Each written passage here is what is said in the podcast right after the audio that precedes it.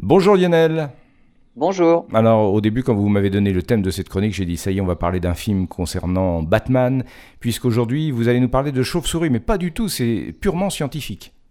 Absolument. En fait, pour se déplacer, se repérer et surtout chasser, les chauves-souris utilisent un système de sonar. Elles émettent des ultrasons et les échos qu'elles perçoivent leur permettent de se faire une idée de leur environnement. Des expériences ont été menées pour savoir si les échos étaient traités pour obtenir une mesure de temps ou une mesure de distance. En modifiant l'atmosphère, en y ajoutant de l'hélium, on modifie la vitesse à laquelle le son se déplace. Le sonar des chauves-souris est alors complètement déréglé et systématiquement, les chauves-souris, dans cette atmosphère enrichie en hélium, dans laquelle le son se déplace plus rapidement, eh bien, ces chauves-souris ont perdu leur cible qu'elles croyaient plus proche qu'elles ne l'étaient en réalité. Des résultats qu'on observe non seulement chez les chauves-souris adultes, hein, pour lesquels on imagine qu'une sorte d'apprentissage a eu le temps d'opérer, mais pas seulement. C'est sur le plus surprenant, mais aussi sur les plus jeunes.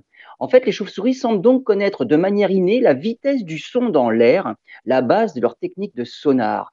Les chercheurs pensent que c'est peut-être un choix évolutif qui leur permet de voler et de chasser plus rapidement.